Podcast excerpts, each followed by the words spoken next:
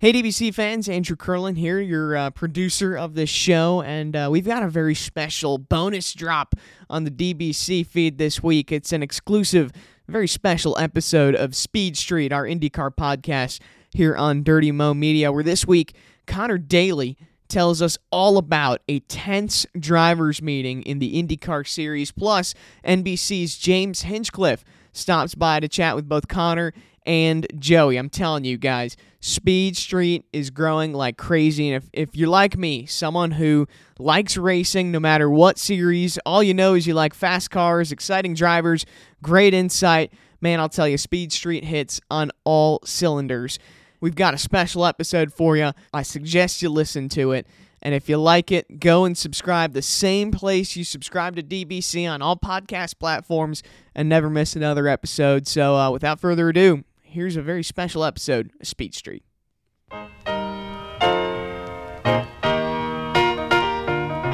This is a production of Dirty Mo Media.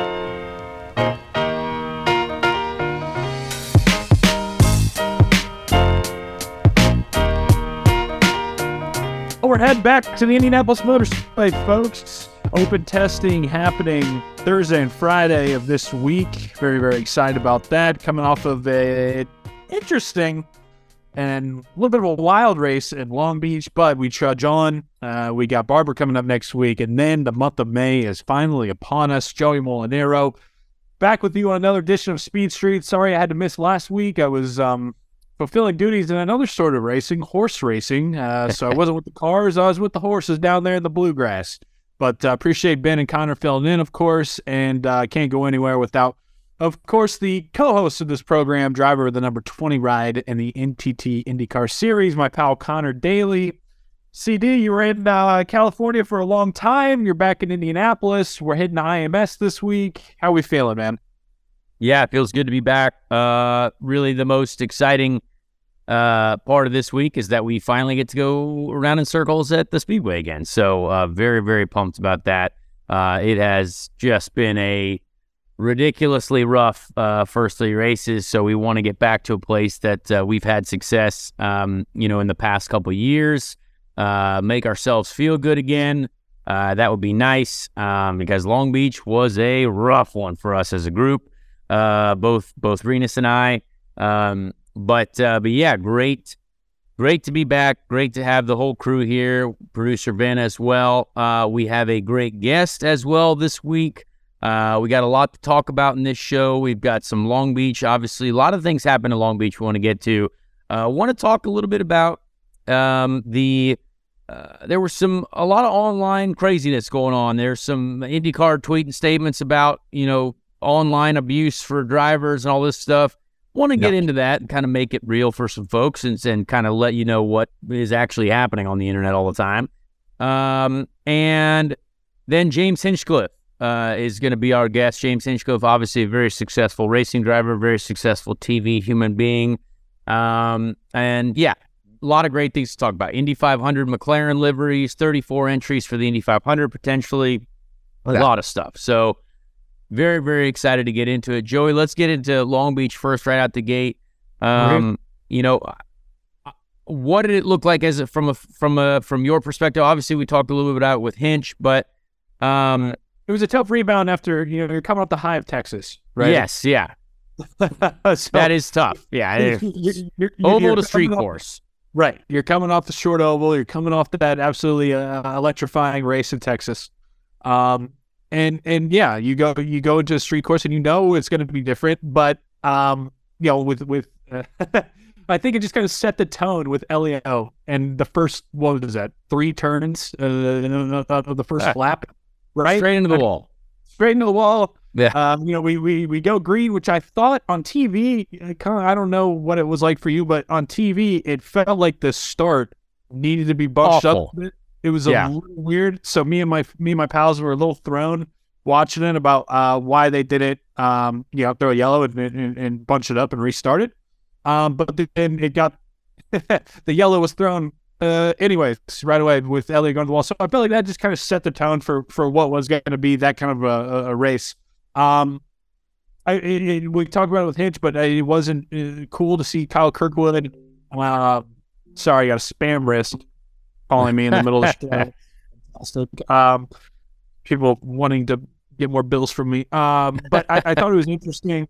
I thought it was cool to see Kyle Kirkwood, uh, young American driver who's a friend of the show, uh, you know, go pull uh, to winning and, and a first time winner, uh, which I think is important. So, um, all that to say, a little bit of a, a come down from Texas, uh, but the event did look spectacular on TV, I will say.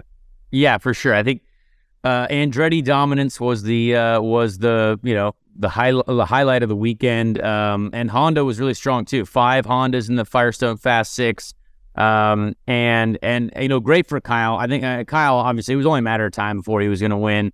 Uh, you know, gets his rookie year in at Foyt. Um, you know, I I think what people you know I saw a couple different tweets this week about how IndyCar people were asking like, "Hey, explain how cars can be different." We we we think IndyCar is a spec series. It's not. Kyle Kirkwood didn't just remember how to drive Joey to Andretti. It's a different team. There's a different organization. Uh, you can have a lot of differences in the the damper development side. You could have guys that um, you know that that's that's the only area physically in the rule package that you can be. You could invest whatever money you. I talk about a lot on this show. People have I think it's probably repetitive now, but like I got questions for the podcast that have been DM'd to me about like, hey, explain to us how these teams can be so different. Well, that's really it. Uh, there's a lot of different setup changes you can make as well to obviously, you know, have get the car in the right window. But yeah, Kyle, very talented driver with Foyt. He learned the tracks, learned a bit about how the races work, maybe made some rookie mistakes, but he was already set for Andretti, which is perfect for him. Um, and now he gets to really take advantage of it. So I, I think that was only a matter of time before that was going to happen. Um, and then also Grosjean there, boom. I mean, supportive yeah. teammate, but yeah. also just a powerful weekend for that for that group. Um, and I, I kind of want to get into a little bit of the race weekend vibes. Uh, we started with a bit of a drivers meeting that I found to be hilarious, and I I, I hope Will Power does not mind me sharing this because it was one of the funniest things I've ever heard at a drivers meeting. Just to let people know, this is why you listen to this show. Maybe you get what really happens, um, you know, in in the drivers' meetings. There was a big discussion. Obviously, you mentioned the start at Long Beach was awful. Well, it's because the hairpin is so tight, right? You, you could probably fit two cars through there too wide, but very, very difficult to do that, especially without stalling the car or hitting someone. And the start was disgusting. Like we, we were green, and I obviously started last. I yeah. was green. We were green in turn nine, and it was like a traffic jam, and in and, and the last hairpin couldn't see anyone on the straight. Well, it didn't even look like the start of the race. Um, yeah. But we had talked about there was there was a discussion in the drivers' meeting about passing in that last hairpin. A couple of the drivers had brought it up, saying like, "Hey, we should make it a rule to not allow people to pass people in the final hairpin because it can cause easy accidents." You know, Pato got taken out there two years ago. Uh, I think Rinus was in a, in a wreck there last year. Uh, there's some people that just, if you try to go for a move there, it usually ends up in disaster. Um, and so it, it was, and IndyCar had made the decision. They're like, hey, look, we're not gonna, we're not gonna disallow passing on one corner of the track on starts and restarts. Like, you just can't do that. And and I kind of understand, but there was some a lot of driver chatter about like, well, should we have like a gentleman's agreement? Like, no one passes in the last corner. That's never gonna work. And Will Power said something that might have been the funniest thing I've ever heard in my life. He's like, well, we should set some other consequences. And he basically said, if you pass in the last corner, you'll be murdered. And, like, and the entire room just starts laughing hysterically because Will was already so mad apparently about this that he's like, yep, if you pass the last corner, you're going to get murdered. And so that I thought was obviously, he's saying this in a comical sense. Will Power is not a murderer. Uh, but that was one of the funniest things that I've ever heard at a driver's meeting. I was sitting right next to him too, and I, I, I have never laughed that hard in in a driver's meeting. Uh, but that's the kind of consequences we want to we want to put out there apparently for uh, for passing in the hairpin. Obviously, there were no rules that were set, uh, and thankfully there were no crashes in the hairpin. But Joey, I thought you would have liked that comment as well. I, I do. Yeah, I can just hear it, and uh, you know, yeah. in his accent. Will Powers, Aussie, dry accent, sense of humor. You know, his brother's a comedian. His brother's a famous comedian, so Will exactly in that And he's got a little bit of that comedic timing to him. So uh, I do appreciate that. That's great. And I feel like, you know, the reason people laughed maybe it was a little bit of a nervous laughter because you're like, yeah, that's that's a funny line, but he may actually fucking kill someone. That's kind of wild. You've seen his crazy hands that go up and do the birds at race control. You know what I mean? I mean, you never know. This dude probably has kangaroo farms where he could bury you and you never hear from you again. So there you go. I can yeah, see it. it. It was a very very funny moment. Um, that that just kind of started it off. But yeah, interesting weekend overall. Great crowd. Uh, great, great amount of human beings there. We had a lot of Speed Street listeners that were there. Yet again, I handed out a lot of Speed Street stickers too to those that got a Speed Street sticker. Um, Awesome. I handed them out at the drivers' meeting, uh, and or drive not drivers' meeting, the drivers' autograph session. Uh, did not hand them out at the drivers' meeting. Hey, Joseph, here, call Yeah, me. Yeah, did not come hand on. them out there. Um, but uh, but yeah, great to have those folks interact. A lot of people say they're listening to the show, and, and we appreciate every single one. got, uh, you got a free meal. You sent us a nice little Yeah. photo. Yes, no, that's true. Saturday night, uh, having dinner with my lady out there at the King's Fish House, which is a great restaurant Long Beach, incredible restaurant. Right. Uh, no free ads, but yeah, it was so good. And we had uh, our, our our our dinner. I asked for the check, and it was um it had written on it that uh, big fan of Speed Street. I sent you guys the group. Uh, I took a picture of it, um, sent it to the group. Uh, I will read out the message that was on there because I thought it was great. Happy 100 starts. Love Speed Street. Who's your fan? Uh, so we appreciate um, the human beings that that that uh, the human being that paid for my dinner. Uh, thank you for listening to the show. Man, I didn't know this show was going to get us free dinners. Honestly, that's uh, huge. I mean, it's a huge bonus. I, my, it's a date night, got paid for. I mean, it's crazy. I, I respect we're- that, Joey. I think you're next. We're big balling in front of the lady, man. I mean, if I could get like four meals or maybe four bottles of wine paid for a year just to do that slow and get on here and BS with you about IndyCar. I'm cool with that. That works for me. So we appreciate uh what was it, King's Fish House, you said? King's Fish House. Yeah, very delicious place. hooking honestly. it up. If you're out there uh, in Long Beach, got to check it out, man. They're a friend of the program. That's great. Yeah. Well, it wasn't an employee of the King's Fish House. It was someone else who was also dining there. Yeah. Okay. It wasn't the restaurant that paid for it. It was another fellow IndyCar patron that had paid for it. So Well, then- we do love the then- King's Fish House, but thank you Fish to House this is person. just okay. You're you're, Yeah. you're good. Okay, great. I'm just kidding. I'm just kidding. Exactly. you you mentioned uh that that that Long Beach was this this particular Long Beach was a, an interesting one was a struggle one um because it became a fuel race a fuel yes. Yeah. you explain just kind of that process how it became that and then why that sucks Yeah, so honestly, the the interesting thing about that race is it's it's uh, a two stop strategy is the most ideal strategy to use there. Um, and you know, for us, uh, we were starting at the back, and so that first yellow that happened with Elio, we just took fuel only. So to make the short, like we started on the primary tires, and our goal was to make the stint in the middle with the green tires the shortest stint possible. So when we took extra fuel at the beginning, we were actually the only one to do that. A couple people took fuel and tires, but we just took fuel. So we jumped ab- about three or four people in the pits um, because we were on the primary tires, um, and basically wanted to go long and try to make the short stint with the reds uh, or the green tires just just short. Um, and it actually was working out fine. Like we went green, already had made up four positions, three or four positions, um, past Benjamin Pedersen, past Sting Ray Robb, uh, got up to the back of the next pack. Um, it, it, uh, things going well, honestly. For us, race pace wise, We've made up like nine or ten positions by you know about half, like coming to the end of the second stint. Um, but uh, but yeah, the the the second pit stop for us, basically what happened. Well, what happened was when it went yellow for Dixon in the wall, or went went yellow for whoever was in the wall, Dixon, I think it was. That came at a lap where it was too close to the pit window to not take because there was I saw a stat there was almost a hundred percent chance for a yellow with like ten to fifteen to go or something like that. It was a crazy history at this track for yellows. Um, and so you had everyone had to take that pit stop, and it was a shame for us because we had had more fuel than anyone else. Um, and we were ready to go very long on that first stint. But if we would have stayed out, let's say, and gone straight to the lead, tires are older. We Yep. would have it would have been a real battle, and it's only about four or five more laps that you're going to do anyway. So it, it's it, it's a really tough balance. So we had to take it. Um, and then as basically as soon as that stint started, I, I you're like, all right, now we got to make fuel mileage, and everyone was kind of in the same boat. The problem is, is we got I I I I think I didn't realize how much fuel we had to save at the first at the beginning of that stint.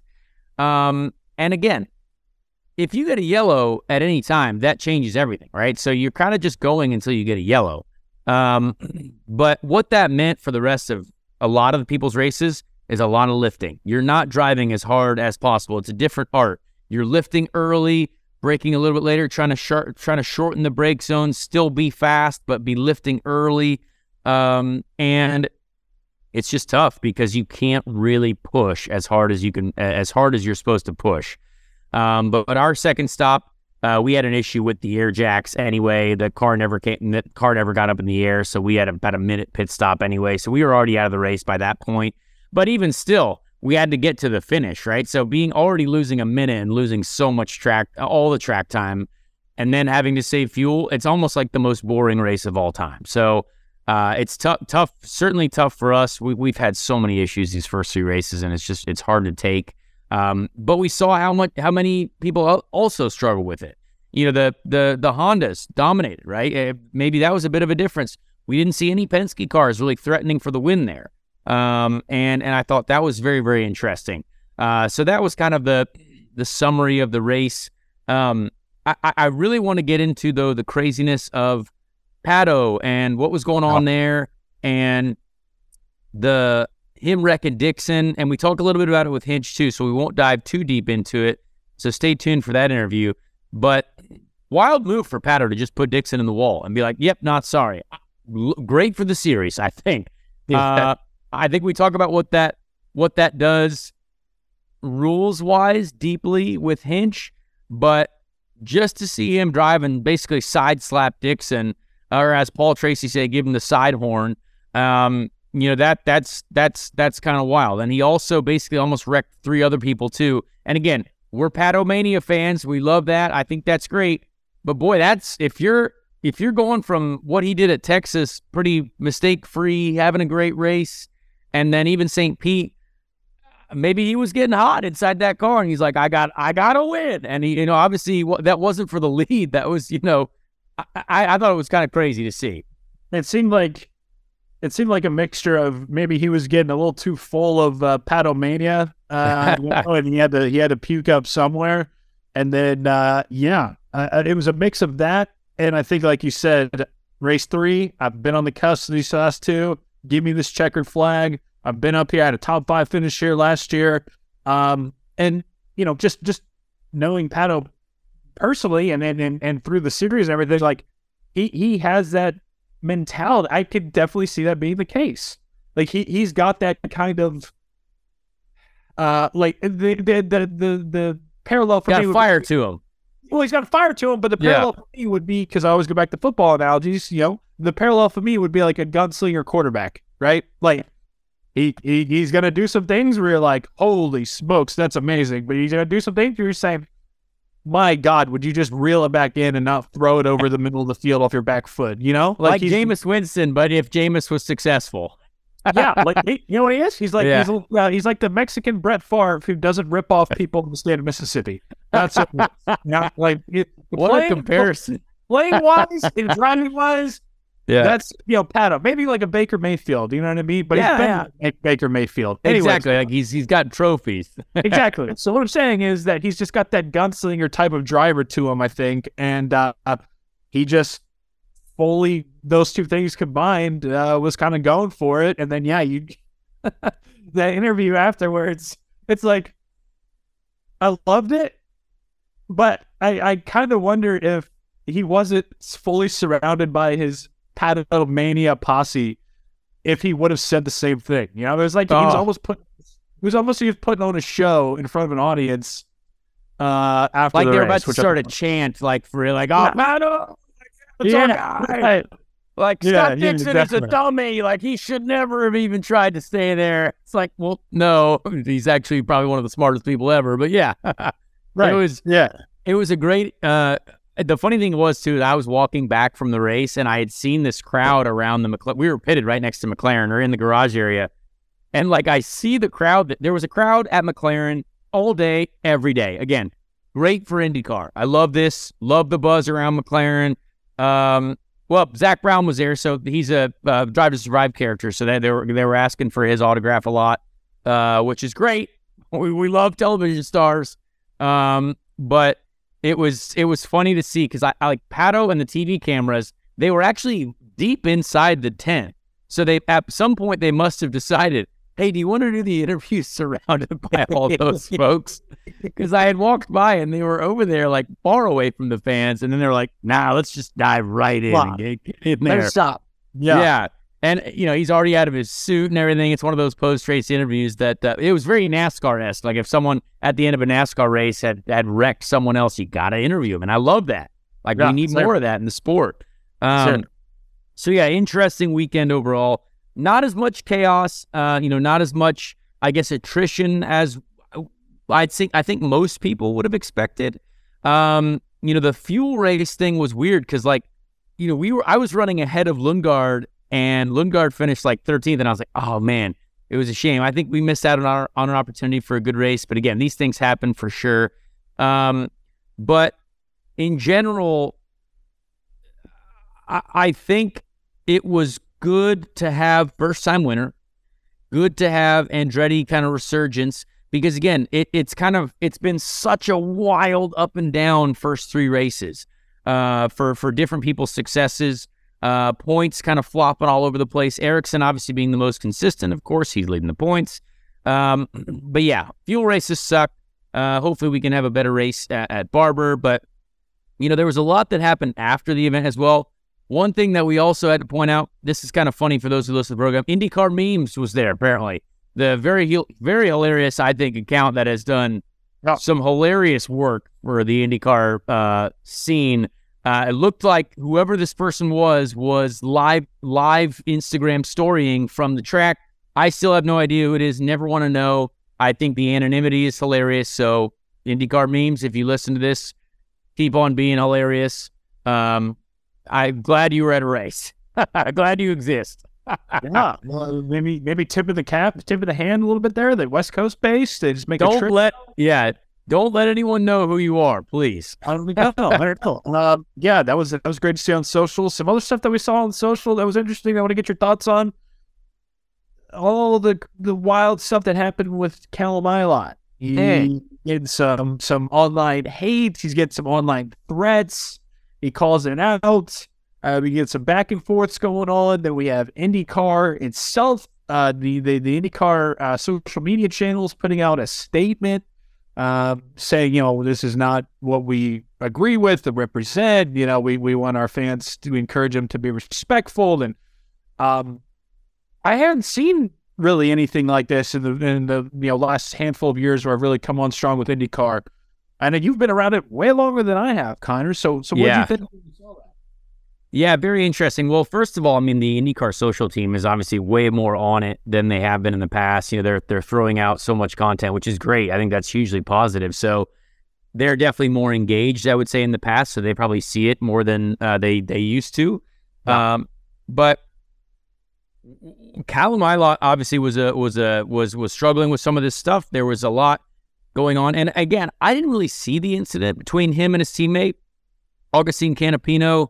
Um, I, eh, both of those guys are, are great dudes too, and I think they would work well together as teammates. But I guess there was a certain situation that went on where where Augustine was leading, and uh, and Callum was trying to not go a lap down, and there was there was some some sort of interaction. It it actually doesn't matter what happened. It really doesn't. Um, but I think what I want to tell people, like Callum had put out a couple things. So you know, obviously some of the Argentinian fan base were were going after, right? And I would say South American, Central American fan base is very passionate, very, very, very passionate people, and we need that.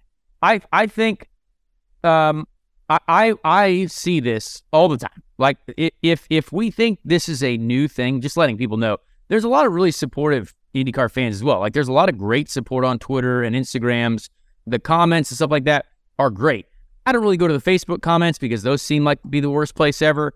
Um, but it, this isn't like a new thing. So like uh, the fact that like IndyCar put out this statement, you know, I guess that's okay and great, but like literally every week I block like a hundred people, like because they're like we just get trash thrown at us all the time, and I I don't know why people think, and, and honestly, it is really it's awful to read these people that you have no idea who they are, just coming at you that don't know anything about you, but they feel like, hey, you know what? I need to trash this person's life and existence. But that's, but like that is what happens every day. So again, I would love to eliminate that because look, I, I think we're fine. I don't, I don't really care. I had all of Mexico coming after me uh, two years ago uh, after Pato was leading at Road America. I was trying not to go a lap down. I pulled away from him, didn't actually stop him from winning that race. But boy, did Mexico want to kill me. Like it was true. I, I know exactly how that feels. But I mean, I don't care. Like it, it, I look at it and I'm like, yeah, well, guess what? We're all racing. Like it's, it's, you guys, I blocked all those people and I never see them again. So they're dead to me. Like I don't care. But it's not fun to have to read and go through. Like it sucks. So like I understand where Callum's coming from for sure. It's annoying, but we're never going to get away from that because these people that tweet all these things, these awful things at us as drivers, I mean, it could be anyone. I mean, never go to Facebook because everyone there is right. Um, but it's it's it's something that sadly we're not going to stop. And I think it makes me appreciate the the the good side of the IndyCar fan base. Like I've got a lot of great fans and supportive fans, fans that have known me since like I, I did win a lot. You know what I mean? And so like that's that's really cool to have. Um, but hate to see that. I guess you, I, Joey, I, I, we talked a little bit about before the show. As someone, you are very highly followed on the social medias, right? Which means that you get both a lot of positives and also some attacks as well. Like, give us, I, I, I guess I'm trying to put it in in reality. Like, for people that are at home and doing their thing, you know, imagine people every day you wake up and on your social media, someone is attacking you for what you do at your job for no reason. People that you don't even know. Like it's it's kind of annoying, but you have to be prepared for it. Right. Yeah. Um. Yeah. No. It, it's it's definitely and it, it, it maybe maybe this is maybe this is what's happened with with Callum a little bit. You know, I I'm not speaking for him obviously, and I'm not making excuses for people making death threats. I mean, that, there's no place for that anywhere. Anybody who does that on any platform in any way is a huge coward and is really just insane. And like, oh, so, yeah. so there's no place for that kind of stuff. But I, you know, when when when when when I started getting more of a following and, and my career changed and everything, like it was a weird adjustment period, right? Because used to you you would just you would be maybe you'd hop in the comments of something and you would know that you no one knows or has anything to say about what you're doing, right? And so like you would just maybe get some positives of friends or people who know you. It was like, oh wow, like you're look at you, that's cool what you're doing, right? And then all of a sudden it changes to where like it doesn't matter what you're trying to do, what you're trying to accomplish, you're gonna have somebody just absolutely eviscerating you, right? Oh yeah. Um so so that that is a weird adjustment and like I said, there's no place for people who want to make crazy threats or or or have really hate speech type of nonsense like that. None of that. Um, but to your point, and this is something that I had to accept. This is something you've long accepted, you know, a long ago. I'm sure. uh, being someone who is in the public eye, if you will, you being a professional race car driver, uh, me being in entertainment, comedy, um, that has a following, that's more of a public person who puts themselves out there for a living, whether it be on the racetrack or whether it be through sketches and comedy and things like that. Um, that has always been something that people in the public eye have to deal with, and that's always going to be that way. Um, and I think maybe to IndyCar's point of making a statement, maybe it's just because they're trying to get ahead of it of avoiding that toxic kind of fan base to where it's not just like a a meme or like a light joke. It's it's it's something that's like really aggressive and unnecessary and, and toxic and bad, uh, which makes sense. You don't want that. You want to get rid of that. Uh, but yeah, man. I mean, it it's a weird adjustment for everybody who goes from being uh, somebody who maybe just works in like the private sector, if you will, or, or has kind of a private life to then go into more of a public life in a public sphere. It's a weird adjustment that that everybody faces at some point. For sure. And, you know, I, I, one thing here's a weird spin zone. I think it's great for IndyCar. I, I think the fact that we like that not not great to have all the threats of course, but like if we're popular enough to where we have to issue, as IndyCar has to issue a statement like that, and there is a, a, lot of attention. Like I saw that tweet that IndyCar put out the statement, got a million views or something like that. Hey, I'm not gonna lie, guys. I think although it is it is tough and and and that is not good, I do think there are more eyes paying attention to this sport. Which again, we don't want the hateful eyes, but realistically, if your sport grows there yeah. are going to be more people like that. So, well, yeah.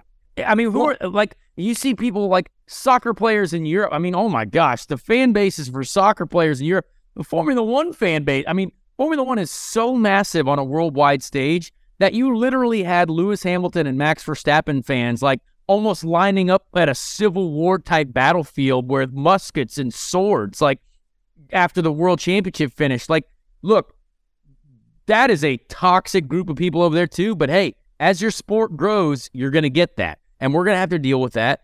But realistically, there are still more positive people, I would say, than negative. Certainly in my case, I've been very lucky and thankful. But like, if more people are watching, you're not only going to get more fans, but you're going to get more and more haters, which again, it's part, we are in a sport and you are in a profession as well, Joey, where you're going to get that. But as you grow, you're going to get more of each, right? And so we just have to be prepared for that. I think no matter what, it's never going to stop. Absolutely never going to stop because ton of scumbags in the world, obviously, and just people that are dumb. No offense, like well, actually, offense, but like people that just don't understand uh, well enough to comment properly on things.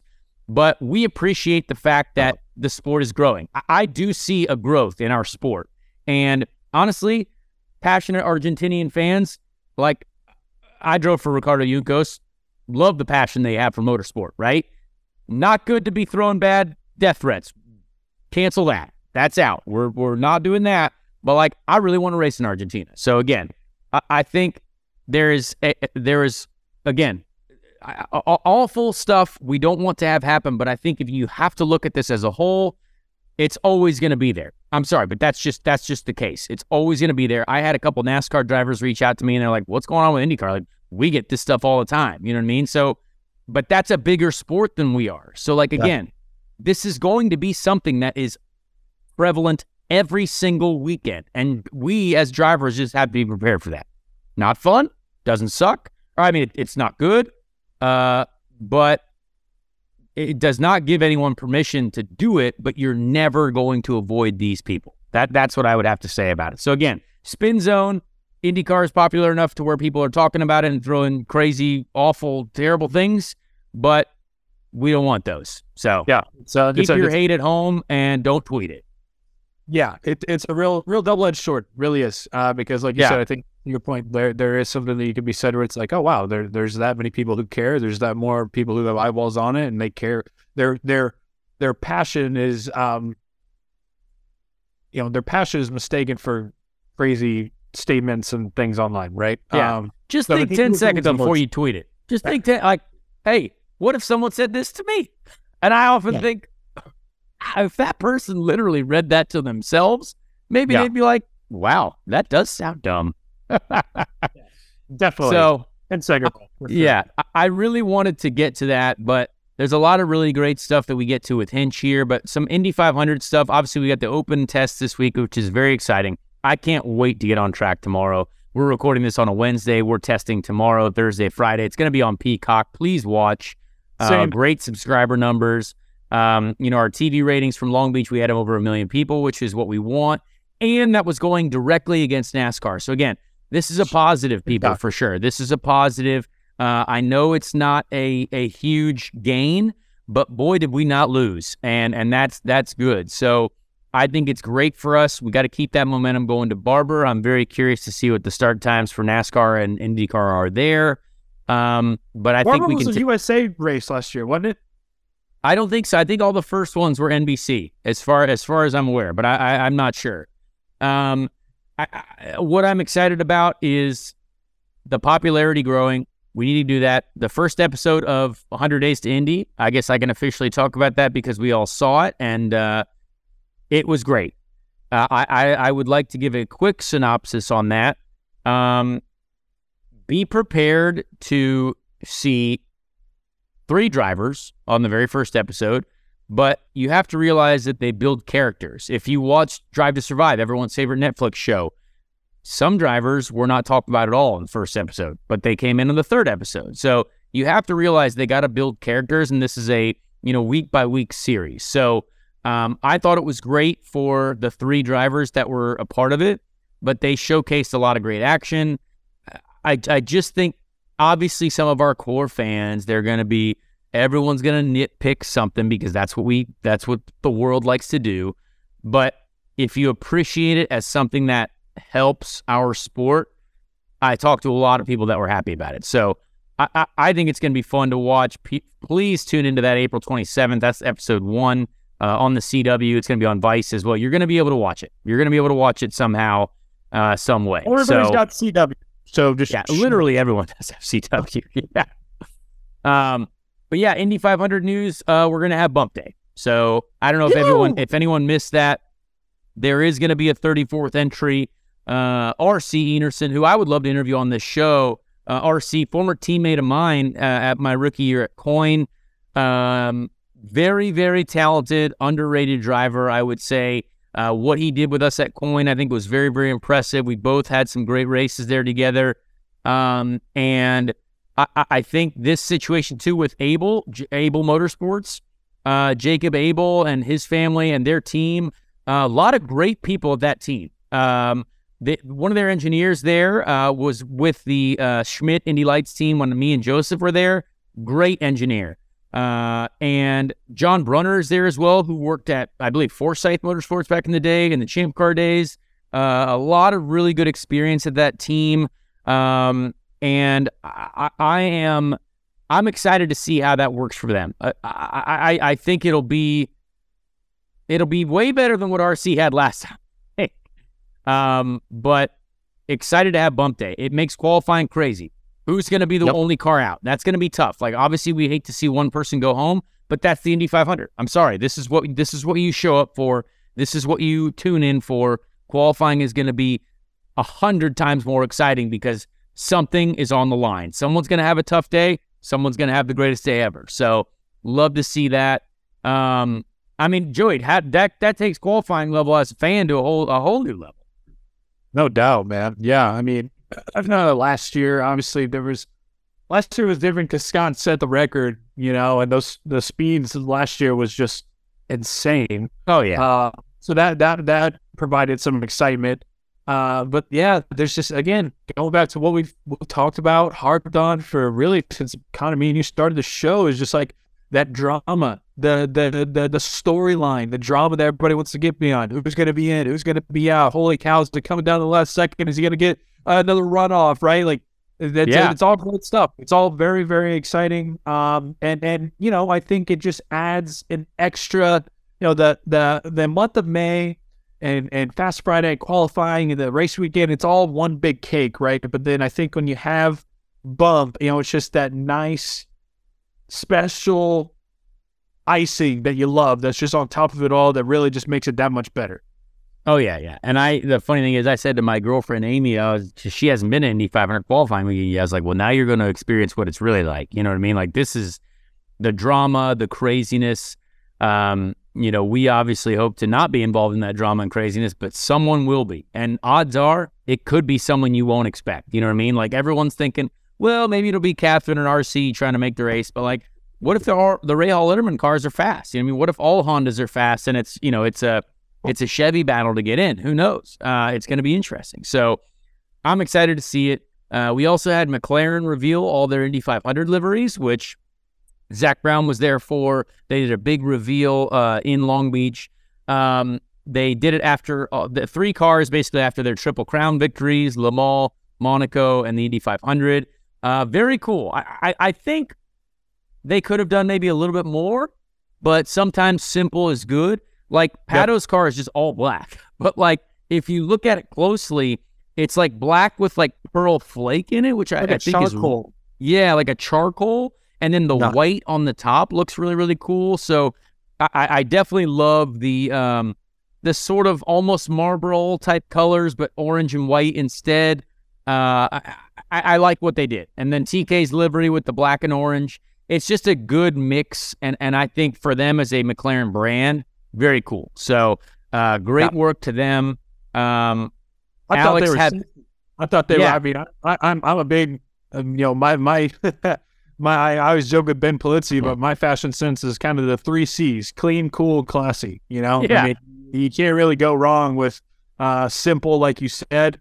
Um, and I thought that's what they did, and and the storyline behind it, I you know I appreciated, but also, you know, I think uh, you know somebody like Hinch and the fans out there who's going to be watching it's gonna be a lot easier to tell these cars apart from uh, you know last year where you have maybe like a slightly different blue number, and that's how you're you know telling at 230 miles an hour who's Pato, who's Felix going by yeah. sometimes, uh, just because that's that's kind of all you're really working with. So so I I thought they were I thought they knocked them out of the park, man. I thought they were really cool. Yeah, I agree. Uh, great stuff. So we got a lot of really cool. Um, a lot of really cool news going on this week, and uh, this will be an extra long episode, which is great. But I, I think we should get to our guest now, Hinch. Uh, if you would like, Joe, you have one more thing. Yeah, just um, obviously Conor's going to be at the test day because he will be driving and, and working. uh, but for anybody who's out there on Thursday, I will be out there on the mounds in turn two as well. Uh, I'm bringing my son, which I'm very excited about. So it's his first time seeing and hearing cars on the track outside of the womb. Um, so if you if you if you see me and you want to say hey, say hey. I'll probably be enjoying uh, a nice Miller latte or something out there, uh, watching Conor and friends go around. But uh, yeah, hope to see everybody there. So I'll give I'll give you some Speed Street stickers to hand out. We'll give you Speed nice. Street stickers to hand out. Yeah. I'll put those in the stroller so I can have them ready to go uh, when, yeah, on hand. Uh, cool, man. Yeah, let's do it. Let's get the Hinch. Great combo. Well, we have a very well known guest uh, this week. Very, very exciting uh, Canadian man, uh, a man who has many IndyCar trophies, a man who has uh, many trophies really throughout his life. Uh, he has a wonderful wife. Uh, he is a bourbon aficionado. He is really one of our first political figures as well. he is a a mayoral human being uh, in the uh, Canadian lands. Uh, James Hinchcliffe, we appreciate you uh, being here, and also NBC guy, of course. We wanted to list, you know, your current job as well, NBC man of the hour. James, thank you for being here. How did you feel uh, about that intro? And uh, are you are you happy to be on this podcast? Well, I mean, let's just say, guys, uh, thanks for showing up. We're out of time now, and uh, we'll see you next week. that, that was the most in depth intro I've ever had for anything, and I appreciate it all. I appreciate it all, buddy. It's uh, it's a thrill to be here on Speed Street. Uh, been a long time coming. I've uh, I'm not gonna lie, I've been a little little weirded out that I didn't get this call sooner. I thought maybe I offended somebody or something, but well, we look, we finally did it. I mean, honestly, James, we just had to establish ourselves first. You know what I mean? We, I, I was on the the the off track with Hinch and Rossi program, and I appreciate that. Uh, but you guys were already successful, and we wanted to get to that point of like, hey, we got to at least get enough listeners to where it's like, oh, we we do want to hear Hinch, not like people that like you know, eighteen people that you already knew were going to listen. Like we want now to you you to be exposed to even more folks from the Dirty Mo universe. Well, I, so I was just had to say, to, you guys did your yeah big old Dirty Mo program, and I uh, I respect the hell out of that. That's a that's a huge get, guys. I gotta say, I am a little offended actually, uh, because he has been on about seventeen thousand uh, vacation beach vacations. and uh, have not yet received one invite or one, hey, you don't want to fly down to this private island that I'm at? and uh, so I am a, a, little offended at that. But other than you know, I, I can we can sweep by that. It's all good. I mean, it's it is shameful. It is shameful. But I was holding out for this invite. So now that I've had this invite, Joey, maybe let's let's oh. go hang out on a beach, buddy. Well, it's a st- it's a step by step program. We understand how these things work. We're just all trying to build each other up to maybe eventually end up on beach vacations really more often. You know what I mean? That's the goal in life is to successfully get your way to doing beach vacations on a regular basis. I feel like that's got to be it. That's it. That's it. And I mean, it, Joey and I are kind of kicking it off because I think we're going to be neighbors uh, at Indianapolis Motor Speedway this year. I think we're oh. going to be bus bus lot buddies. I can't say bus bros or bus lot yeah. bros. That's taken. But we're no, gonna be yeah. bus lot buddies. Buddies. That's we should start a little like we should start like a like a satirical little like YouTube show called Bus Lot Buddies. That's just a complete ripoff. of well, Bros. That you have my information, and uh, I look forward to planning more of that. oh man, that's well, I tell you what, Joseph's gonna love that since he's a big fan of already what he's got going on. Um, James, to get into serious topics, well, not really serious, but we just had a motor race, uh, a, a motor race in which you were also inducted into the Hall of Fame of said motor race, which is very exciting. The Long Beach Grand Prix, uh, Hinch Hall of Fame guy. He's got one of those big is that a uh, storm drain they gave you? Is that a storm drain yeah, they put on the cover, ground? Yeah. Okay. they gave you a storm drain. We love that. Uh, very, very cool. But you got to see the race. Now, I, I still think you should be in the race, but you got to see the race and commentate upon it. Uh, I did not watch much of the race. Obviously, I will not watch it because it was awful. But the motor racing that I did see via clips on the internet, I, I thought there were some interesting things happening. I want to get into a few things uh, with you on it. But overall, what did you think of the race? Huge fuel saving rate, like one of the biggest fuel saving races that I think we've seen in a while, which are the worst sometimes. Um, but what did you? What was your kind of initial thoughts on basically the the program in general? Because I thought a lot of people watched it too. But we can get into ratings too. I thought that that was not bad. Yeah, uh, yeah, the ratings were were very decent considering what we were up against. You know, head to head with NASCAR, and um, and it's you know the kind of strongest year over year race that we've had so far in the season, uh, which is always nice. And and look, it's Long Beach. It's like the coolest event outside of the 500. I think that's almost a unanimous feeling across the paddock. Um, the turnout was the largest turnout we've had in like a decade and a half at the track. Almost 200,000 people over the weekend bananas, awesome, great vibe over the weekend. Weather was good over the weekend. Uh, the race itself, look, we had that caution on like lap 20 or whatever it was. Uh, I, I, guess that was for Dixon and Steele with Pato.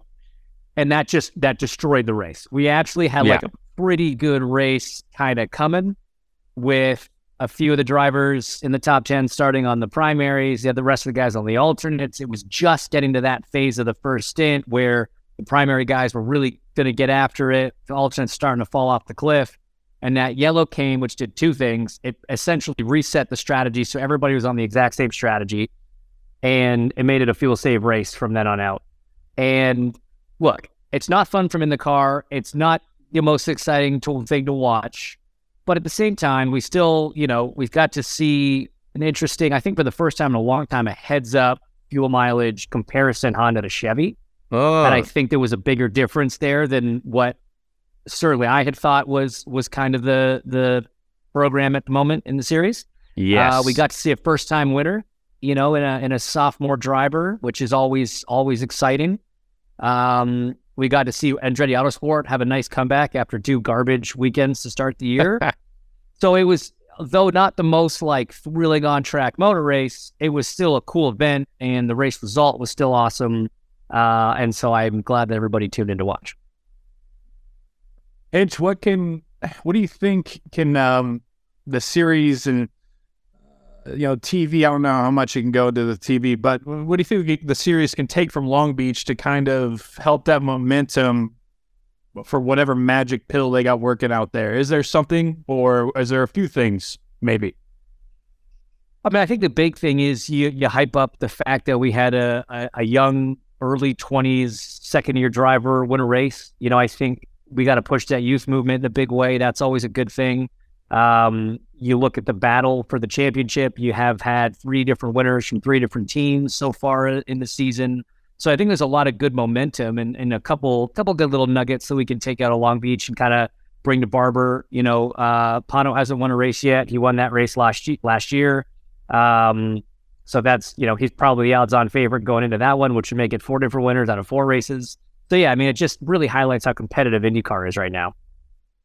But what about even even like the at you mentioned the, the attendance with over two hundred thousand people? Like how, how do you is it possible to kind of get that at the track momentum to transfer, or is it just all dependent on location? I think it's I think it's dependent on location, man. I think it's really dependent on the promoters in each event. You know, some have different strategies than others. Some strategies work better than others, um, and and I think Long Beach has always done a great job at it it's also been doing it the longest too, right? I mean, after Indy, this is the longest running event on the calendar by a by a couple years, and so they have that experience. They have the formula. They know what works, what doesn't. Uh, so yeah, if anything, you know, there's a big meeting at the start of the year where all the promoters get together. They sort of share ideas, things that work, things that don't, to try to help each other out. Because obviously, they're not in direct competition with each other, and the better each individual event does, the better the sport is as a whole, and and keeps growing. And then the other cool thing, speaking of growing the sport, that happened in Long Beach was we saw the you know the preview of the first episode of 100 Days to Indy. So we're all mm. hoping that's going to bring more people out to the track. So a couple of different things that hopefully we can you know use to carry the momentum forward. Yeah, I mean Long Beach is one that we've really never had to worry about people coming there. Like it's always a great event, and, and but this year it did feel slightly larger, and and it felt like there was um, just more attentiveness, I would say. Like there's a lot of people that go to Long Beach just because like it's Long Beach and we're gonna have a couple beers, some king tacos, all the things, you know what I mean? Um, but but this year and, and and the amount of celebrities, even with Coachella going on, that was a tough one. That a lot of people were at Coachella. Even Lewis Hamilton was at Coachella. Uh, you know, we saw a lot of people over there, but also, you know, I would say the attentiveness here and and and and celebrities and folks that were I, I guess high level individuals that like actually like were more interested, I would say, than than normal. Like a lot of a lot of celebrities, we get to the track and they're like, man, cool pictures, here we go. But like the, a lot of the ones that I talked to were like genuinely more interested in like, hey, this is like really cool what we have going on here, the Grand Prix of Long Beach. So I I thought that was great. Um, and I hope that obviously our audience, of course, we got a million people. Anytime we get over a million people watching, I think that's a positive thing, especially when we go up head to head against NASCAR that's like a death sentence usually for us. Um, so I hope that now that then translates to Barber because Barber has been. I, I wouldn't say Barber is the greatest race on the calendar. I I'm not a. I I don't think it's the greatest racetrack for us. Um, but if, if we can continue that momentum and get those millions of people at, at Barber, I think that would be great. And again, a lot of drama at the end of Long Beach, so hopefully that keeps people engaged. Pato hit everyone, it seemed like. Uh, I, I don't know how that happened all of a sudden. I saw the videos and I was like, well, now we've set an interesting precedent because there were no penalties, as far as I'm aware, right? No penalties for essentially just driving Scott Dixon directly into the wall. Interesting precedent that's been set, and I think I, am going to have a question at the drivers' meeting, certainly next next at the next event, because that's dangerous when you set that because now it's like as long as you put your car there, it doesn't matter what happens to the other guy. If you wreck them, well, great. Then you got one less person to worry about. What did you think about that, Hinch? I, I thought it was weird because, and and you know, Ross and I had this discussion slash debate because we're not entirely aligned on this one. Yeah, and I seem to recall at some point there was always a there was two things that that the officials used to kind of tell drivers, right? One is the needle of responsibility. Yes, that was a term that they like to use, and the the res- there's more responsibility on the passing car than the car being passed. That's just kind of a universally accepted truth, right? So obviously Pato is the passing car, so there's more responsibility on him going into this into the situation. The other thing that they, I, I remember them saying, apparently, you know, I've spoken to someone who had a conversation with them where they kind of argued this point a little bit, but maybe you can back me up on this. The the outcome of contact in terms of do both guys just drop a wheel and maybe lose a position? Does one guy lose two positions, the other guy keeps going? does one guy's race end and the other guy carries on to win? You know, like that does play into whether or not a penalty is is involved. And in this case, you had one guy's race essentially over. I mean, I know he continued, but he's laps down, so he's essentially over. And one guy carried on with absolutely no no issue.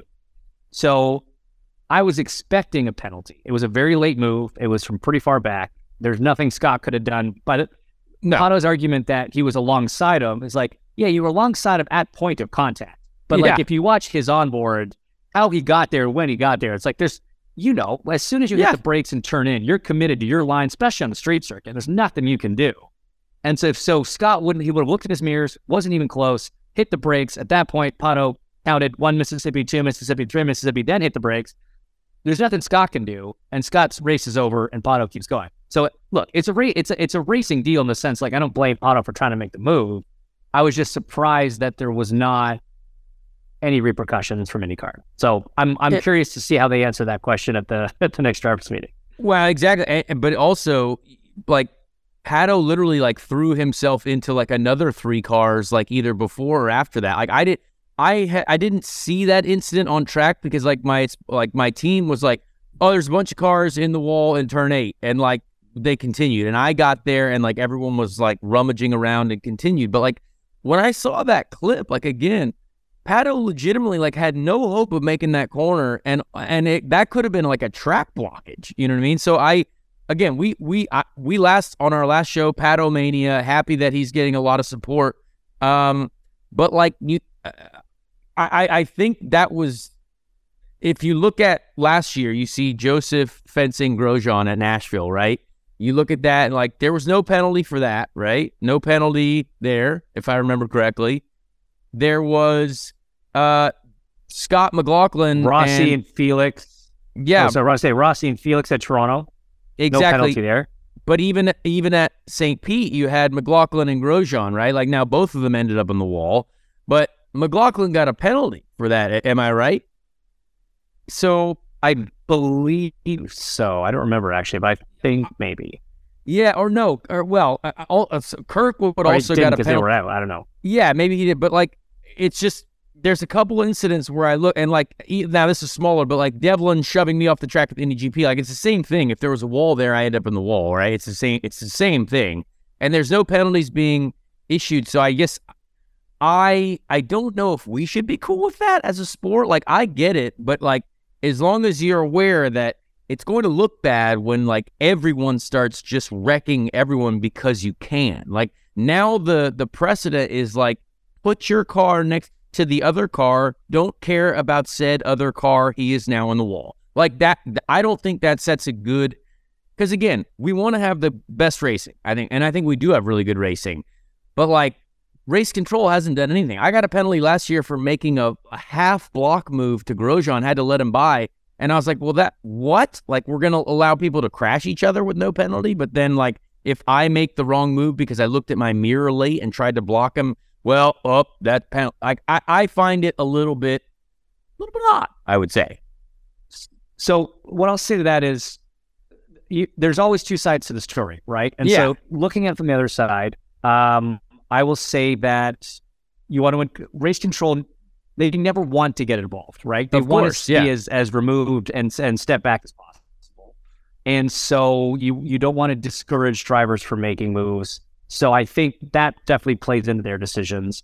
And then the other side of it is, I, I see what you're saying, and kind of Scott made a similar comment in his in his post race uh, interview, uh, kind of gloves off. If that's how we're going to race, let's race, sort of thing. I think it's important for people to remember that it's really hard to do that in an Indy car and also get away with it yourself. Like, yeah, yeah, yeah we yeah. don't have bumpers and we don't have, you know, like our wheels are exposed. So, yeah. like, well, he didn't get away, away with, it, it, the first time. Like, he didn't get away with it when he spun himself into the wall. So, like, no, that that was, that was the second one. Yeah, exactly. Um, yeah. Yes, and and and that one he did stand up and say, "100 percent my fault. I got it too deep." And and that is that's the one he actually he could have taken out three guys. Nobody actually got taken out by that, which was very yeah. lucky. Um, but I think that even though the drivers are seeing this, you know, this precedent, if you want to put it that way, being set, I don't really think it's going to lead to too big of an increase in that type of incident because those it's hard to do that right. Yeah. You know what I mean? Like it's if, if you gave Pato 10 more laps and, and Scott Dixon 10 more laps, probably like, all right, recreate that exactly where he goes off and you have no damage and carry on. It's really hard to do. Yeah. So I'm not too worried about it getting too rough and tumble out there. And I know race control doesn't want to get too involved. And look, fans are passionate. If Pato gets a penalty, there's going to be a raft of fans that are like, Oh yeah. that's BS. This was a racing incident, whatever. If he doesn't get like- a penalty, there's going to be a raft of fans be like, how can you let Yeah. people drive like that? This is crazy.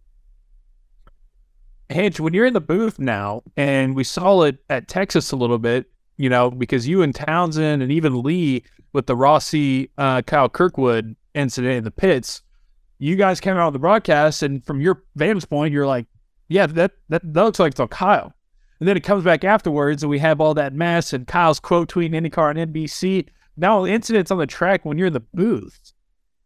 Is it a weird balance for you? Are you thinking about uh, I need to kind of sit on a line here a little bit, or are you just not afraid to keep throwing out the opinion? Yeah, I mean, look, my my job is to call it how I see it. And, you know, I was in the car for 11 years. I know what it's like to be in most of these situations, and I just have to give my opinion how I see it. The fact of the matter is, people will disagree. If I was involved in the incident in the car myself, people are going to disagree with your opinion on it, right? You're not going to get Oh, yeah. everybody on the same page. So I I have to be very conscious of the fact that my job is to call it how I see it. I can't protect anybody. I can't protect my friends. You know, whenever all the guys are my friends. Like I, I get along with everybody. If someone has an issue with something that I said after the race, I'm more than happy to talk to them about it. Uh, and I did. I did talk to Kyle after Texas, actually. Um, and I mean that was a unique one because I mean I've gone over the videos on that, all the different angles a hundred times, and it's just like there is such a good case for both sides of that being at fault that I would say at at I- it's, it was a racing incident. There's it was a really hard one to put a penalty on when I really kind of dissected it. Um, still thought it was maybe a little. I think there was more that the combined 27 group could do to avoid that the seven group, given all the information. Um, but yeah, I mean, no, yeah, you have to just you have to just call it, man. It's it's tough sometimes. You know, you're gonna you know piss some people off maybe, but you got to do what you got to do. You think it's Yeah. more difficult for you though, being like it's like you know the the the kid who graduates high school and then like four years later he's back teaching at high school, right? It's like what the hell you were just here, right? You know what I mean? People is it a little bit more awkward and weird for you? It has to be. Uh, Yeah, for sure. But I have to forget that part of it. You know, I have to just when we're on air, I've got to just do my job and be professional about. Yeah, yeah. And then, like I said, there, I'm sure there will be times where I'll say something on air because it's how I see it. But then I'll immediately go find that guy and be like, "Hey, man, I didn't mean to like swing at you, but like that's just how it looks. I mean, tell me I'm wrong and we can talk about it. But like, you just gotta, you just gotta do it. That was one of the things they told me. They're like, when I first got the job at NBC, they were when they first offered me the job. They're like, just so we're clear, you're going to be okay calling out your friends, right? Like we can't have everybody just Sure. treated with with gloves, you know, with white gloves on and whatever. I'm like, no, no, I'll, I'll do what I got to do.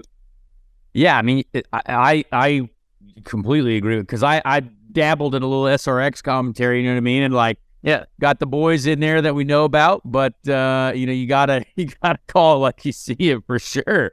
Um, I think we we did a little research on that that issue that we talked about. Scott McLaughlin did get a drive through in St. Pete, so like to just cap that that off. Interesting that that ends up with a penalty and and the Pato thing doesn't. So I, I think it'll be very curious to we, we we could get into it for hours, but like it'll be very curious basically just to see how that progresses because Pato coming out saying I ain't gonna apologize with his huge posse of, of fans behind him. Love that scene. Honestly, as a fan, I thought that was fantastic. Um, probably not the greatest thing to say because like it, you did literally wreck six-time champion Scott Dixon like straight into the wall. Um, but great for the sport, I think. Great for the sport. Uh, as long as we just don't get into demo derbies, uh, great for the sport, Right. right?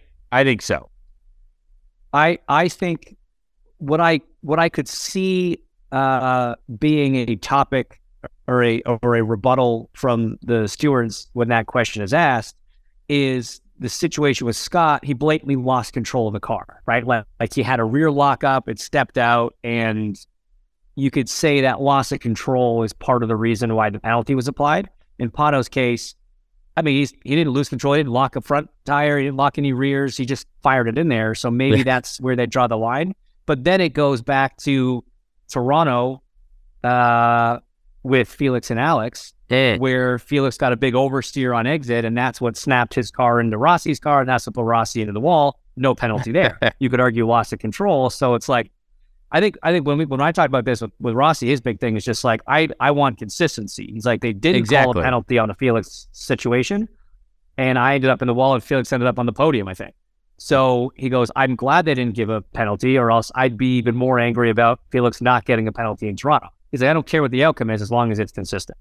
Yeah, and that that's that's exactly the point. That like I just we just want to make sure like this has this can't be a confusing message because let's say you get three races left in the season and there's you know a championship on the line and you you might not have called something for the Pato incident here but then you decide that okay he went off and fired off one of his championship competitors or someone else fired him off and like he's expecting a penalty. It's like, dude, you didn't get penalized for doing the same thing in Long Beach. So like they have to be consistent. It's one of those things that, that that's where it just becomes like right now, hey, you know what? Racing, boom bing bong, everyone's in the wall. If that sometimes like that's fine, but it, the consistency for sure is the key.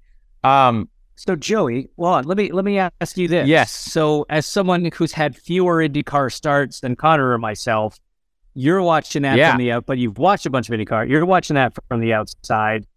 Do you like that race control didn't get involved in that? Did you think like that was the kind of move that you're like, eh, that seems a little too much, maybe should have been penalized? Like, what was your take on it? No, after after doing this for almost two, well, over a year and a half now, and and, and yeah, and and talking with folks like you guys, I was of the same opinion as Conor, um, just because I'm kind of looking at it and exactly what he said. I'm just like, if if that's not, then what is? And so that's where you know I'm sitting there at Daredevil Brewing and uh, and Speedway with a couple buddies, you know, Sam Hay, who you know, Hedge, and he's kind of losing it, and he's just like, how you know what? How is there nothing going on there? What is the Pato doing? And uh, yeah, so from from my vantage point, it's the same thing. And I know that there's been instances, um, like Conor said with Devlin last year, where we we had a full podcast episode essentially about that, where we were not only breaking down the incident, but also what Conor said, uh, you know, over the radio, which was great.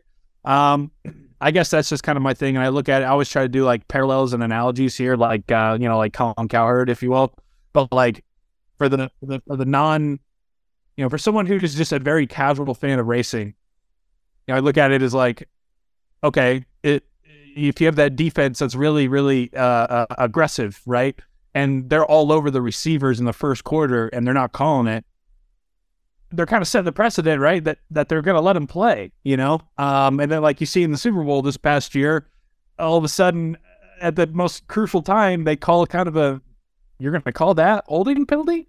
So to Conor's point, what you, what he's saying, if you know three races left, or you know you're on Portland or whatever, and there's a championship on the line, you look back to Long Beach in April and be like, what, where, where's the line here? This is a very gray area, and, and I can't figure it out. So that, that, that that's how I saw it. Um, Hinch, so to get into a little bit more, we could talk about IndyCar all day because that's what we do. This is our job sometimes. Uh, what about those who are, let's say, members of the mayoral community, Hinchtown visitors? Uh, when can we expect to see uh, James Hinchcliffe, let's say, back in a race car? Like, what, what is, because, like, I know I've talked to you every now and then personally. I think people probably don't know maybe how close you've been to this, that, and whatever, maybe sports cars, maybe another Indy. Do you have any interest in doing a one off at the Indy 500 again? Obviously, you don't want to show up in anything that's not competitive because, you know, we know how that can go. Um, but what's what's the latest on driver hinch and it, what what are our chances of seeing you behind the wheel again soon in in, in a plaid outfit potentially who knows yeah, yeah, yeah, no, that's uh, that's a great question. I yeah, for sure. I, I'm interested in, in all of it. I uh, I have been very close to a couple sports car programs, as you sort of alluded to, do that for you know reasons, life, racing, however, whatever you want to call it, uh, sort of all fell apart at the last minute, which is kind of a bummer. Uh, so still interested in doing some of that and getting back behind the wheel in that world. Um, and yeah, I mean, as far as IndyCar goes, you know, the 500 is is the only thing that's kind of you know left for me desire wise to get back in and do. And uh, as you said, it's it's it's got to be in a car that's worth doing it. And so, you know, I had some conversations over the last year about you know 22, about 23. None of the programs got me excited enough, to be honest, to uh, to do that, to really put everything that you are into doing that race and, and trying to win it. You know, I don't need this another starter ring to sit on the shelf. Uh, I I want to I want a baby Borg. So if the right program comes up, 100%, man, I'll, I'll jump back in and, and wheel it around the speedway any day. One thing I find interesting, real quick as well, um, you were with Andretti. I would say the in, in, I would say years where they were struggling. I, I, would say Andretti has made a huge step forward this year, um, and I think our driving styles have been probably not as favorable towards this Aeroscreen era car. Uh, but what do you think has been the major upgrade to the Andretti program since since you've been there? Because again, I would say probably just a tough the last year for sure, a tough couple years at Andretti there, but they've they've they've they've turned it around in a huge way. What have you noticed has been different? Has it been just pure investment in finding the mechanical grip, finding the speed, finding the way that car, you know, has to work? I think it's I think it's a couple things. Uh, I do think there was some pretty big investment over the over the off season. Um, you know, in in the broadcast, we, we had a lot of conversations in like pre production meetings over the first couple races about how for the longest time, you know, we've talked about the big three teams in IndyCar being Penske, Ganassi, and Andretti.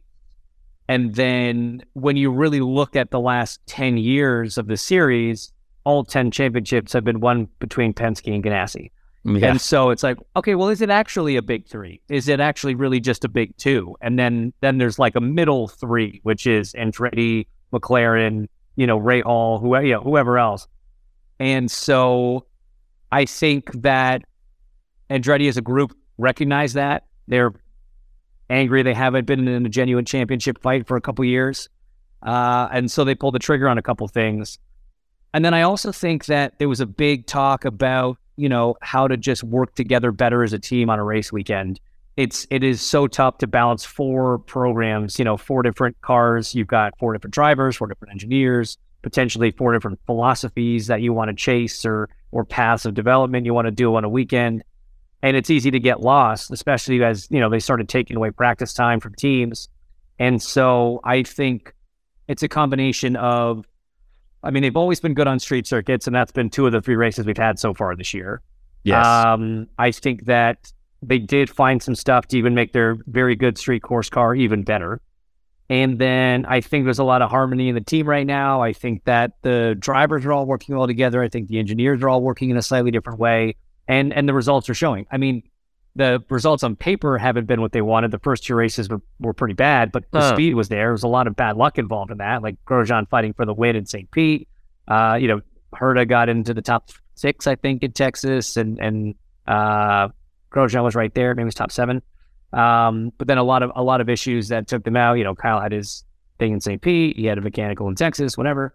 So it was great to see them one two four in in in Long Beach. I think it just shows that they've got a lot of good pace and and yeah, what for whatever it is, a combination of a bunch of little things. I think have really turned that team around. Open testing at IMS uh, Thursday and Friday. Hinch, you know you'll be in the booth for like 18 hours. Uh, what do we got planned? Uh, we got any wild, wacky segments we got planned that we can look forward to, or are we the boys Oh God, I hope so. I hope so. We know there's uh yeah there's there's a, a, laundry list of taped elements that I think we're gonna burn through over. I think it's seven hours on the first day and six hours on the second day. Um, but we'll see. No, it's look. I'm I'm I'm happy that we're we're broadcasting it on Peacock. I think fans just love seeing Indy cars around the speedway, and so it's uh it's always fun to get to be there, see cars on track. The the programs I imagine most people are planning to run are not going to be the most exciting to watch. So like, don't expect that sort of happy hour, you know, full fuel race yeah. downforce pack running at the end of the day. I don't think we're 25 mile an hour winds, 25 mile an hour winds tomorrow too. So really, everyone's going to be thrilled yeah. to be out there. yeah, and then potential some some like some rain on Friday, so it might yeah. be a slow couple days, but it's still it's still IndyCar Speedway, and uh, Yeah, we might have to get a little creative, Joey, to uh, to fill some of that time.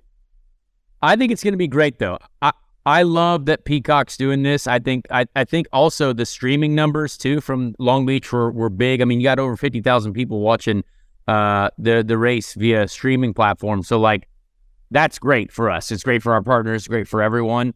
Um, I don't want to take up too much of your time because we do have an Indy test uh, literally tomorrow, uh, and I'm sure you have some preparation to do. But I want to get a quick track. Yeah, well, I, well, we're lo- unloading right now. It's fine, no big deal. I got to go there in a, about an hour. Uh, I want to get a quick speculative uh, Indy 500 top three from you. Uh, let's get a, get a little prediction right now at the gate with no preparation allowed. Uh, and it doesn't have to be in any order. Just give us a a three human beings that end up in the top three positions. James Hinchcliffe, this is all you. Scott Dixon, Colton Herta, Alexander Rossi. Okay, that's fair. Uh, that's fair. That's probably a solid. That's probably a solid top three. Alex has had a rough Mix of teams.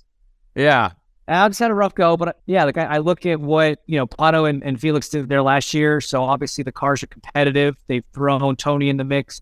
You've got Alex as a rating or as a as a previous winner, tons of experience, very fast there. That's a good combo. Uh, Colton, I think, really wants to make up for what happened last year. That Oh, car yeah. day crash, you know, go to the backup car, just a disaster of a of a race day for him. Uh, and Andretti obviously always a threat at the speedway. And then you got Scott Dixon, the guy who should have probably won the last three, you know, in a lot of Yeah. ways. And uh, and and the Ganassi cars on last year. I mean, I mean, based on last year, you should say if the top three are going to be Marcus Ericsson, Alex Palou, Scott Dixon, and Takuma Sato. Yeah, the top. Well, there's your top four. Just I mean th- the well, Hondas have been fast too. I mean, well, yeah, yeah, yeah, them, yeah. and, and in, I think in qualifying, yeah, I think in qualifying, the Hondas have had an advantage. I think in the race pace, though, it's pretty, at the 130 boost, it's pretty even. I would yeah, say. I- Uh, I don't think they yeah. have. I don't think they have the same advantage. yeah. I, I, I mean, I, I'm a Team Chevy guy, of course. and We love, we love Chevrolet, but I think, uh, you, I guess we'll, we'll know a little bit tomorrow, but you never really know until you turn up boost for, for Fast Friday. You're not going to know anything tomorrow. But like, man, they were. I mean, they were so fast last year that like it's going to take a pretty considerable, you know, jump from. Uh, even as someone who ran right behind a Honda in P two, man, Scott had a lot of speed, and those Ganassi cars were Well, so fast. But that's the thing. That's the thing. You you got to be careful. because combination. You can you can say the Honda thing, but there were five Ganassi cars oh that yeah, were yeah, all yeah. in the fast 12. Yeah. like those cars were so fast. man. So they skewed the numbers a little bit, I think. that's but true. yeah, I do still think in quality trim, Honda's got its small edge. I think in race trim is pretty is pretty even. yeah, I'm Real quick- excited for it. Real quick, Hinch. Uh, I know um, Off Track's got an event coming up Friday. What do we got going on at the track with uh, you and, and Rossi and them? Yeah, man, uh, pretty excited. We're doing a live show at uh, at the Speedway on Friday, so we're really hoping the rain holds off because we've got a sweet and turn two. Um, we've got a bunch of people coming out. We're going to try to catch the last hour and a half of practice, and then once Rossi's done messing around with his engineers, he's going to come up to the suite. We got Prime Forty Seven catering it, and we're going to do ourselves a little live show and have some fun. So. Uh, Conor, you're welcome to swing by, bud. We'd love to have you. Joey, if you're at the track Yeah. and you want to come check it out, please stop by. Uh, would love to have you guys there, and uh, yeah, it's it's gonna be a good time. Well, I mean, as you know, available Hinch. on Off right? Then get them. Tell them where they get tickets. Oh yeah, get tickets. Tickets, if I mean tickets are going fast, so if you want to come, it's this Friday. Uh, tickets are on AskOffTrack.com, and we're down to the last couple guys. So uh, if you're listening, get on it. Well, as as you know, Hinch, I, uh, I, I it's hard for me to pass up events with free food, uh, so that could be a potential for me to be there. Um, I appreciate you coming on to this podcast. There's a lot that we could talk about. Uh, if you don't listen to Off Track with Hinch and Rossi, well, I you probably do if you listen to the show. So please do if you don't. Um, and uh, and yeah, let's let's have a successful IndyCar season. Please watch the races because Hinch will be entertaining you on them. So Hinch, thank you so much, and uh, we'll see you on the Peacock. Thank you guys. I'll be entertaining you on them. You'll be entertaining us in them. Joey and I will be having wild nights in the bus lot all May and culminating in your show at the Vogue at the end of the month, which I'm excited about. So bud. it's uh, it's going to be great, guys. Let's have ourselves a time. Thanks for having me. Thanks, Hinch. See you, buddy. Well, that was a great chat with Hinch. I think uh, we could honestly we could we could have probably spent an hour talking to him, but uh, we got to go to the open test here soon. Got to go to the track um, to get things ready to go 230 miles an hour. Uh, you know, last year the open test, the quickest lap was like 229, so we could be ripping tomorrow uh, and Friday. Hopefully the rain stays away. Um, there's going to be wind, so please watch on Peacock for sure. But great chat with Hinch. He'll be on the Peacock broadcast. He'll be trying to fill time with crazy chats and all kinds of weird things. Um, so yeah, loved loved having a great conversation with him. I same. Uh, love Hinch, but I I texted him about a month ago, and I was like, "Hey man, what's your like? Are you going to be back in the driver's lot this May, or what? What's your what's your status, kind of?" And he was like, "Man, I don't really know. I'm not for sure." He's like, "Are you going to be back where you were?" I said, "I think so." He said, "Well, shit, I'm just going to tell Dougie B to put me in the museum lot." So that's very very exciting and uh, something to look forward to as well. And selfishly, I'm excited because then I'll get some Hinch time because, you know, he's got way more downtime than all you fellas who uh, have to be in all sorts of drivers' meetings and with your, you know, your engineers and everything. So uh, look forward to some uh, bus slot buddies action from me and Hinch, no doubt. Uh, Conor, you got a yes. random Indy 500 driver this week, I hear. Yes. So uh, one of our favorite segments, the Ricky Treadway Random Indy 500 Driver of the Week. Um, honestly, we went deep deep into the Indy 500 history for this one, and I'm not gonna lie, I did get a little, a little hint, a little maybe uh, suggestion, which I don't usually take uh, on this one um, from President of IMS, Doug Boles. Uh, he thought this could be an interesting story, and Doug does know more about the Indy 500 than all of us. Um, so we went deep into the archives. We went to the 1925 Indy 500, the 1925 race, uh, and we're gonna go with the the 13th place finisher in this event, uh, Earl DeVore. Earl DeVore finished 13th. Now let me read you the the, the, the Wikipedia story for Earl here. Francis Earl DeVore was an American race car driver DeVore and fellow driver Norman Batten, also an Indy 500 driver, uh, I believe he finished in this same race. Nor uh, he was not in this in 1925, but he was he was also a driver. Norman Batten and Earl DeVore were aboard the SS Vestris ocean liner when it sank. He is credited with saving the lives of his wife and Batten's wife, both Batten and DeVore were lost at sea. Reports indicate that DeVore was eaten by a shark in the icy waters. Oh man. We this is our first shark attack driver of the week. Uh we lost two Indy 500s on a boat crash. Are you kidding me? The SS Vestris sank two talented drivers. Um, that's crazy. Uh, did, did, you did you Google that, Joey? I was following along.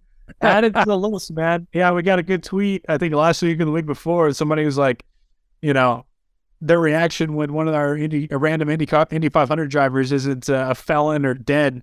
Um, so I look forward to seeing what people hear about this week is shark attack and the, and the bowels and the belly of a shark.